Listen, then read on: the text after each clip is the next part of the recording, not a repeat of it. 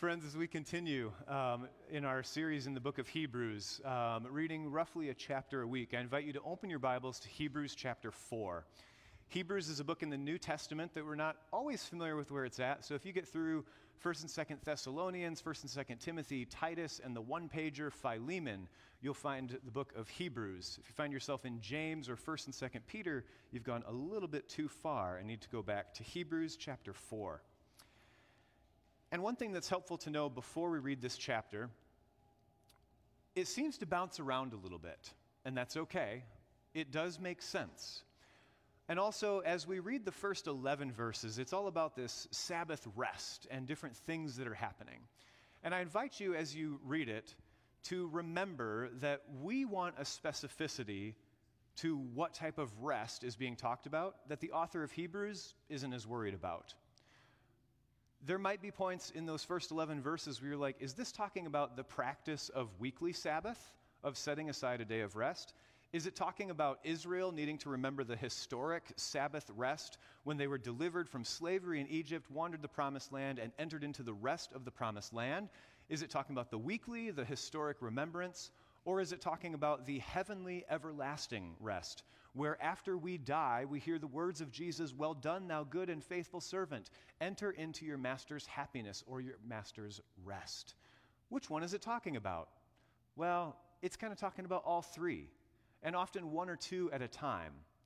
The author of Hebrews assumes a very high understanding of the Old Testament, and so, whether that's fair or unfair in our case, there's multiple allusions made to rest, and they're trying to be all tied together. Don't miss out on the weekly practice of rest, that your heart would get hardened, that you'd forget about the rest that God invites you into. And most of all, don't let your heart be hardened and led astray that you miss out on the everlasting eternal rest after we die. So that's one piece to hold on to. Don't get lost and wait, which rest are we talking about? just assume they're always talking about all three types of rest the weekly, the historic remembrance of rest, and eternal rest. And that we're going to go from, well, rest to a couple verses about the Word of God being living and active, and then we'll jump right onto Jesus as our high priest. When I first read this chapter, it seems a little scattered. But what we need to remember as we go into it is that it's a heart thing. This is a chapter that is inviting you to keep your hearts close to God, to not drift away, to not let your heart be hardened, but to rest, to spend time in the Word, and to remember Jesus as our high priest. This is a chapter that is interested in keeping our hearts close to God. So before we read Hebrews chapter 4 together, let's pray. Jesus, you give us the gift of light, for you are the light of the world.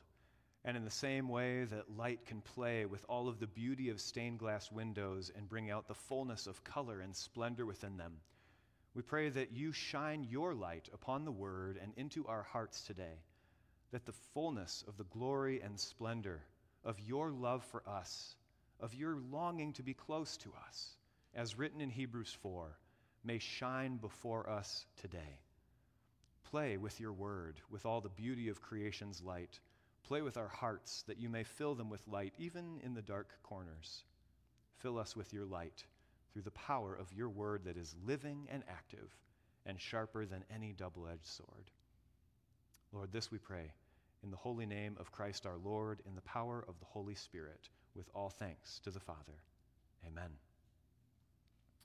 Hebrews chapter 4, beginning at verse 1. Therefore, since the promise of entering his rest still stands, let us be careful that none of you be found to have fallen short of it. For we also have had the good news proclaimed to us, just as they did. But the message they heard was of no value to them, because they did not share the faith of those who obeyed.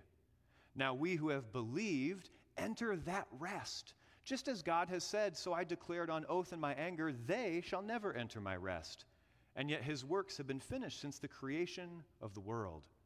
For somewhere he has spoken about the seventh day in these words On the seventh day, God rested from all his works.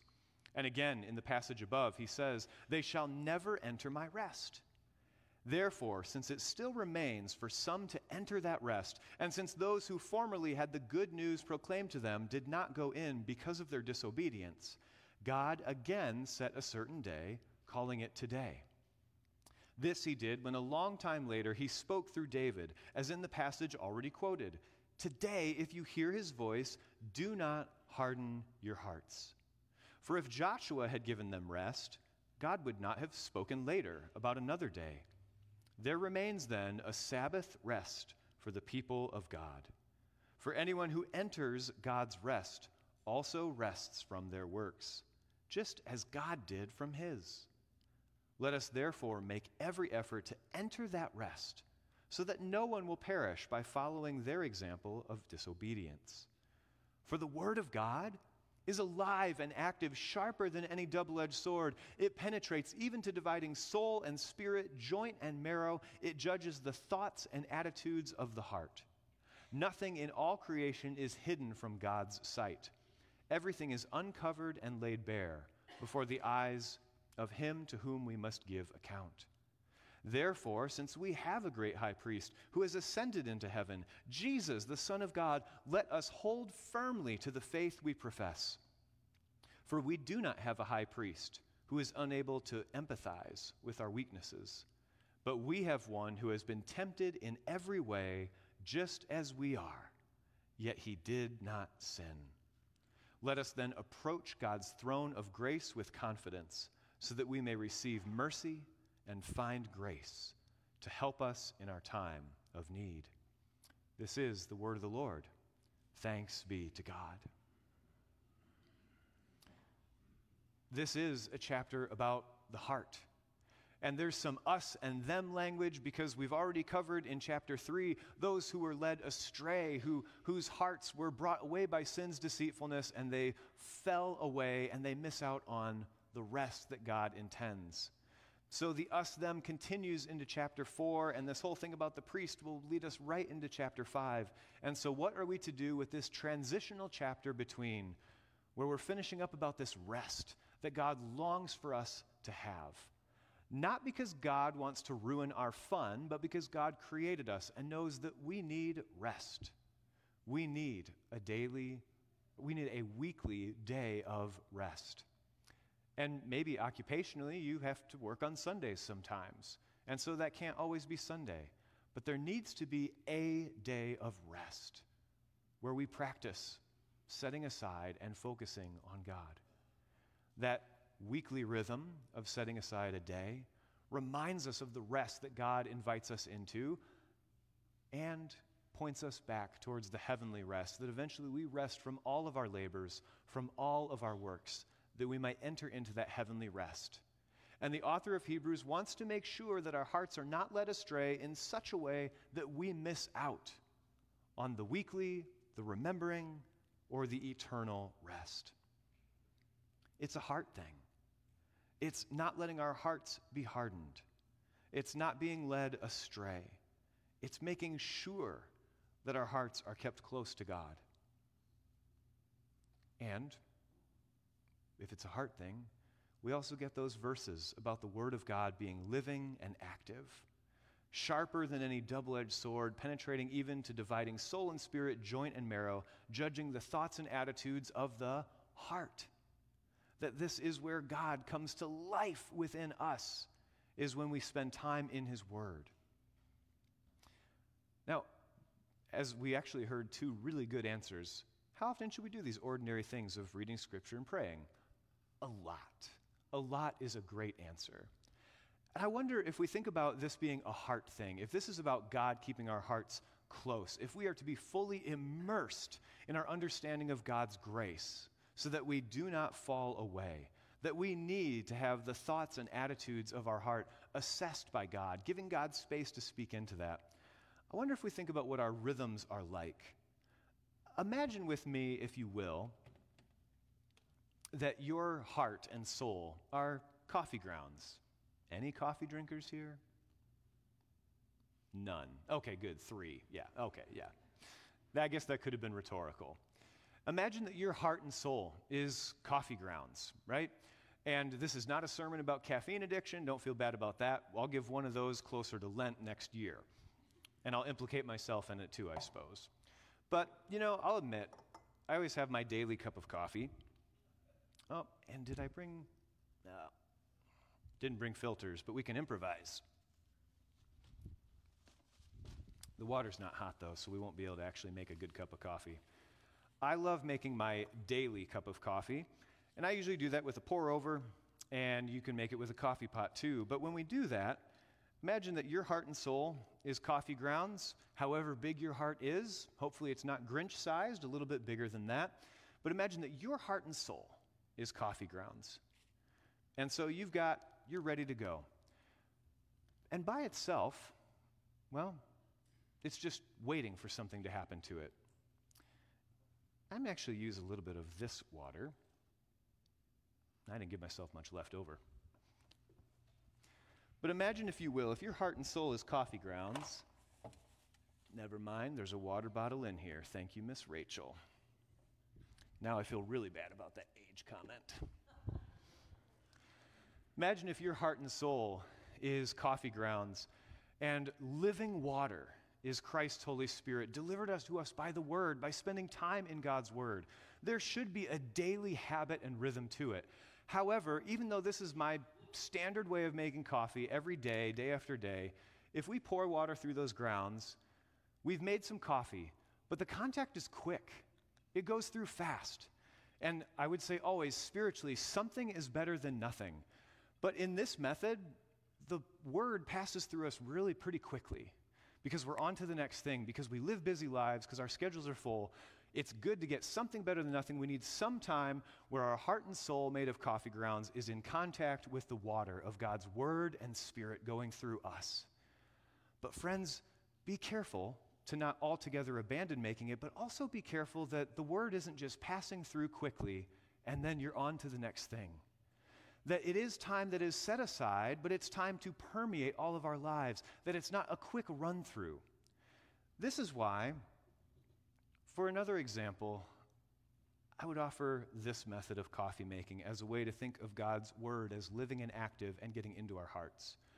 It's a French press. Not a very expensive one. I bought it on vacation once because I forgot all my coffee filters and I really wanted to make my daily cup of coffee. What's different about this method though, is that the water doesn't just pass through. You take your heart and soul, made of coffee grounds, and you get it ready, however big your heart is. And in this case, in this method, the water is just there blended with it. And we'll stir it up with a pen. There's not very much here. I forgot to grab one of those little stir sticks from downstairs. But in this case, that's not nearly enough coffee for the day. In this case,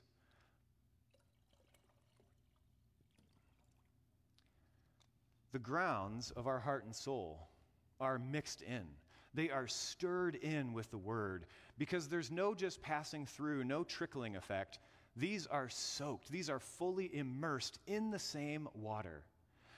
I invite us, if we're going to think about God's word as living and active and all of the things that God can do through the Holy Spirit when we spend time in the word, this is a good daily habit. But if we're talking about rest and getting in touch with God's word and all that it can do to reveal life in our hearts, I'd like you to think about how we completely immerse ourselves so that in this case the grounds are inseparable from the water, that our hearts are so attuned to God's living word that we cannot separate them. We can't pull them apart anymore. What I like about this method of pour over, it's easy to clean up. When I'm done, I just throw this in the compost and it's simple and done. And maybe on a daily rhythm where we just need to keep moving through, that's okay because something is always better than nothing when it comes to scripture reading, prayer, and any spiritual discipline we endeavor to. But I wonder if some of this connection to Sabbath rest points us to a type where we need to be fully immersed. That our Sabbath rest is not just a day to be lazy, it is a day to partake in God's version of rest, which is where God wants to get really connected with our heart, and that we need to be fully immersed in it. And there's no separating this out. And it's a little bit messier. It takes a little bit longer, but it makes a much richer cup of coffee where all of the flavors of the coffee get brought out. And it is rich and good. But there's a little more mess to clean up. It takes a little bit longer, it takes a little bit more patience. It sounds a little bit like how reading Scripture can be something quick that we're on our way, which is still something better than nothing. But that sometimes we don't want to do this because maybe there's honestly some corners of our heart that we don't necessarily want to bring before God. When we read words in chapter 4, in verses 12 and 13, that it judges, it being the Word of God, living and active, it judges the thoughts and attitudes of the heart. We might say, you know what? There's some parts of my heart that I don't really, I don't really want to go into. There's this, the, the wording of verse 13 that nothing in all creation is hidden from God's sight. Everything is uncovered and laid bare before the eyes of Him to whom we must give account. That can sound intimidating as well. To think that we would have to give account to the one from whom nothing is hidden, that Jesus sees every corner of our heart. Sometimes I don't like to do this method because you end up with some grounds in your mouth. Get some of that bitter taste on accident. I think if we are fully immersed in God's Word, where the power is living and active within us, it's going to bring some of those parts of our heart that are maybe a little bit bitter. And you know what? We want to hang on to that bitterness because whether we want to admit it or not, we have held on to our bitterness as part of our identity. And we would say that's the ways of the world. But we are also the same way. We hold on to a little bit of that bitterness because, well, we can't quite give it up.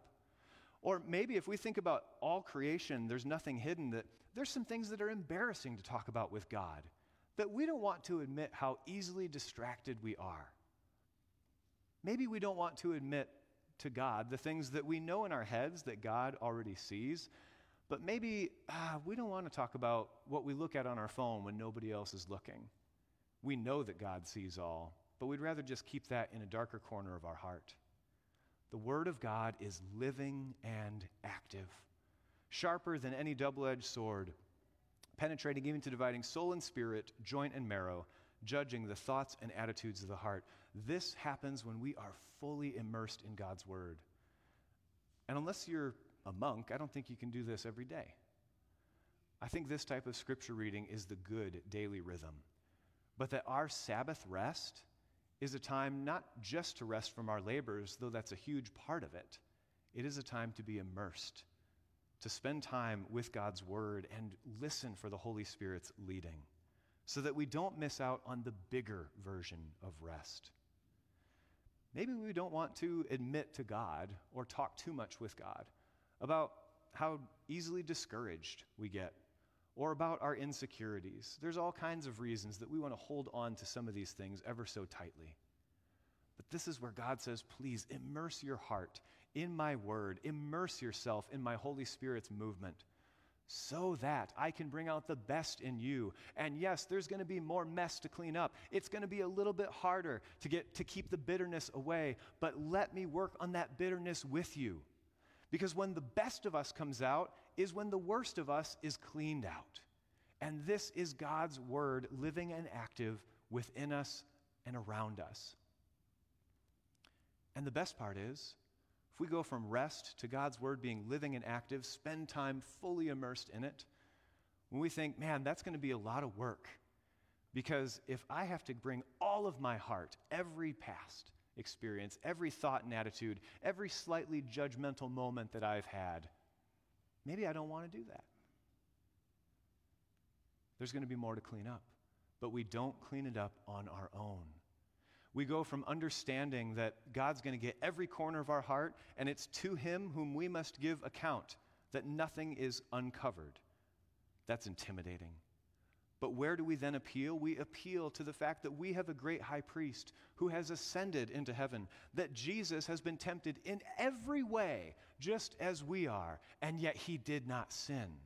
We appeal to Jesus to do this work with us because Jesus gets it because Jesus gets you.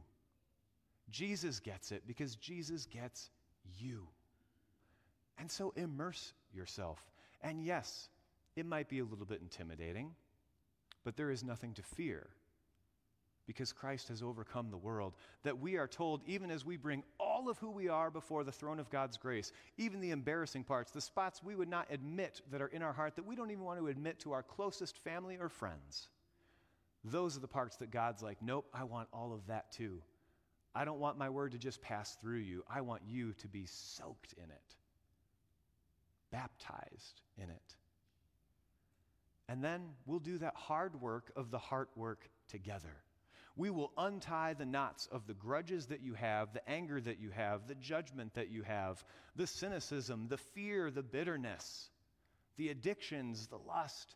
We will untie all of those knots together if you would but immerse yourself in my word. We do that together, and we appeal to God's throne of grace in our time of need that we can find what? Mercy and grace. And how do we approach God's throne? With embarrassment, with shame? No, with confidence. Even as the worst parts of our heart are brought to the surface before Almighty God, we are still told to come to the throne of God's grace with confidence. Because it's not on our strength, but it is to kneel at the cross and say, God, I know the gifts that you've given me that I'm not using to my fullest potential, and well, you know everything else about me too. And God says, Come to me confidently because we will do that work together because we can't do it on our own. And reaching all the way back to Genesis, God looks at you and says, Not only am I never going to leave you or forsake you, I want you to be immersed in my word so that we can do this work together. I don't want you to have to do it on your own either. Reaching all the way back to Genesis when God saw Adam and said, You know, it's not good that he's alone. We were meant to live in community. And that's not about marital status, that is single, married, divorced, widowed. We live our life of faith in the communion of saints because Jesus gets it. Jesus knew what it was like to be tempted alone, and Jesus says that we are not meant to be alone.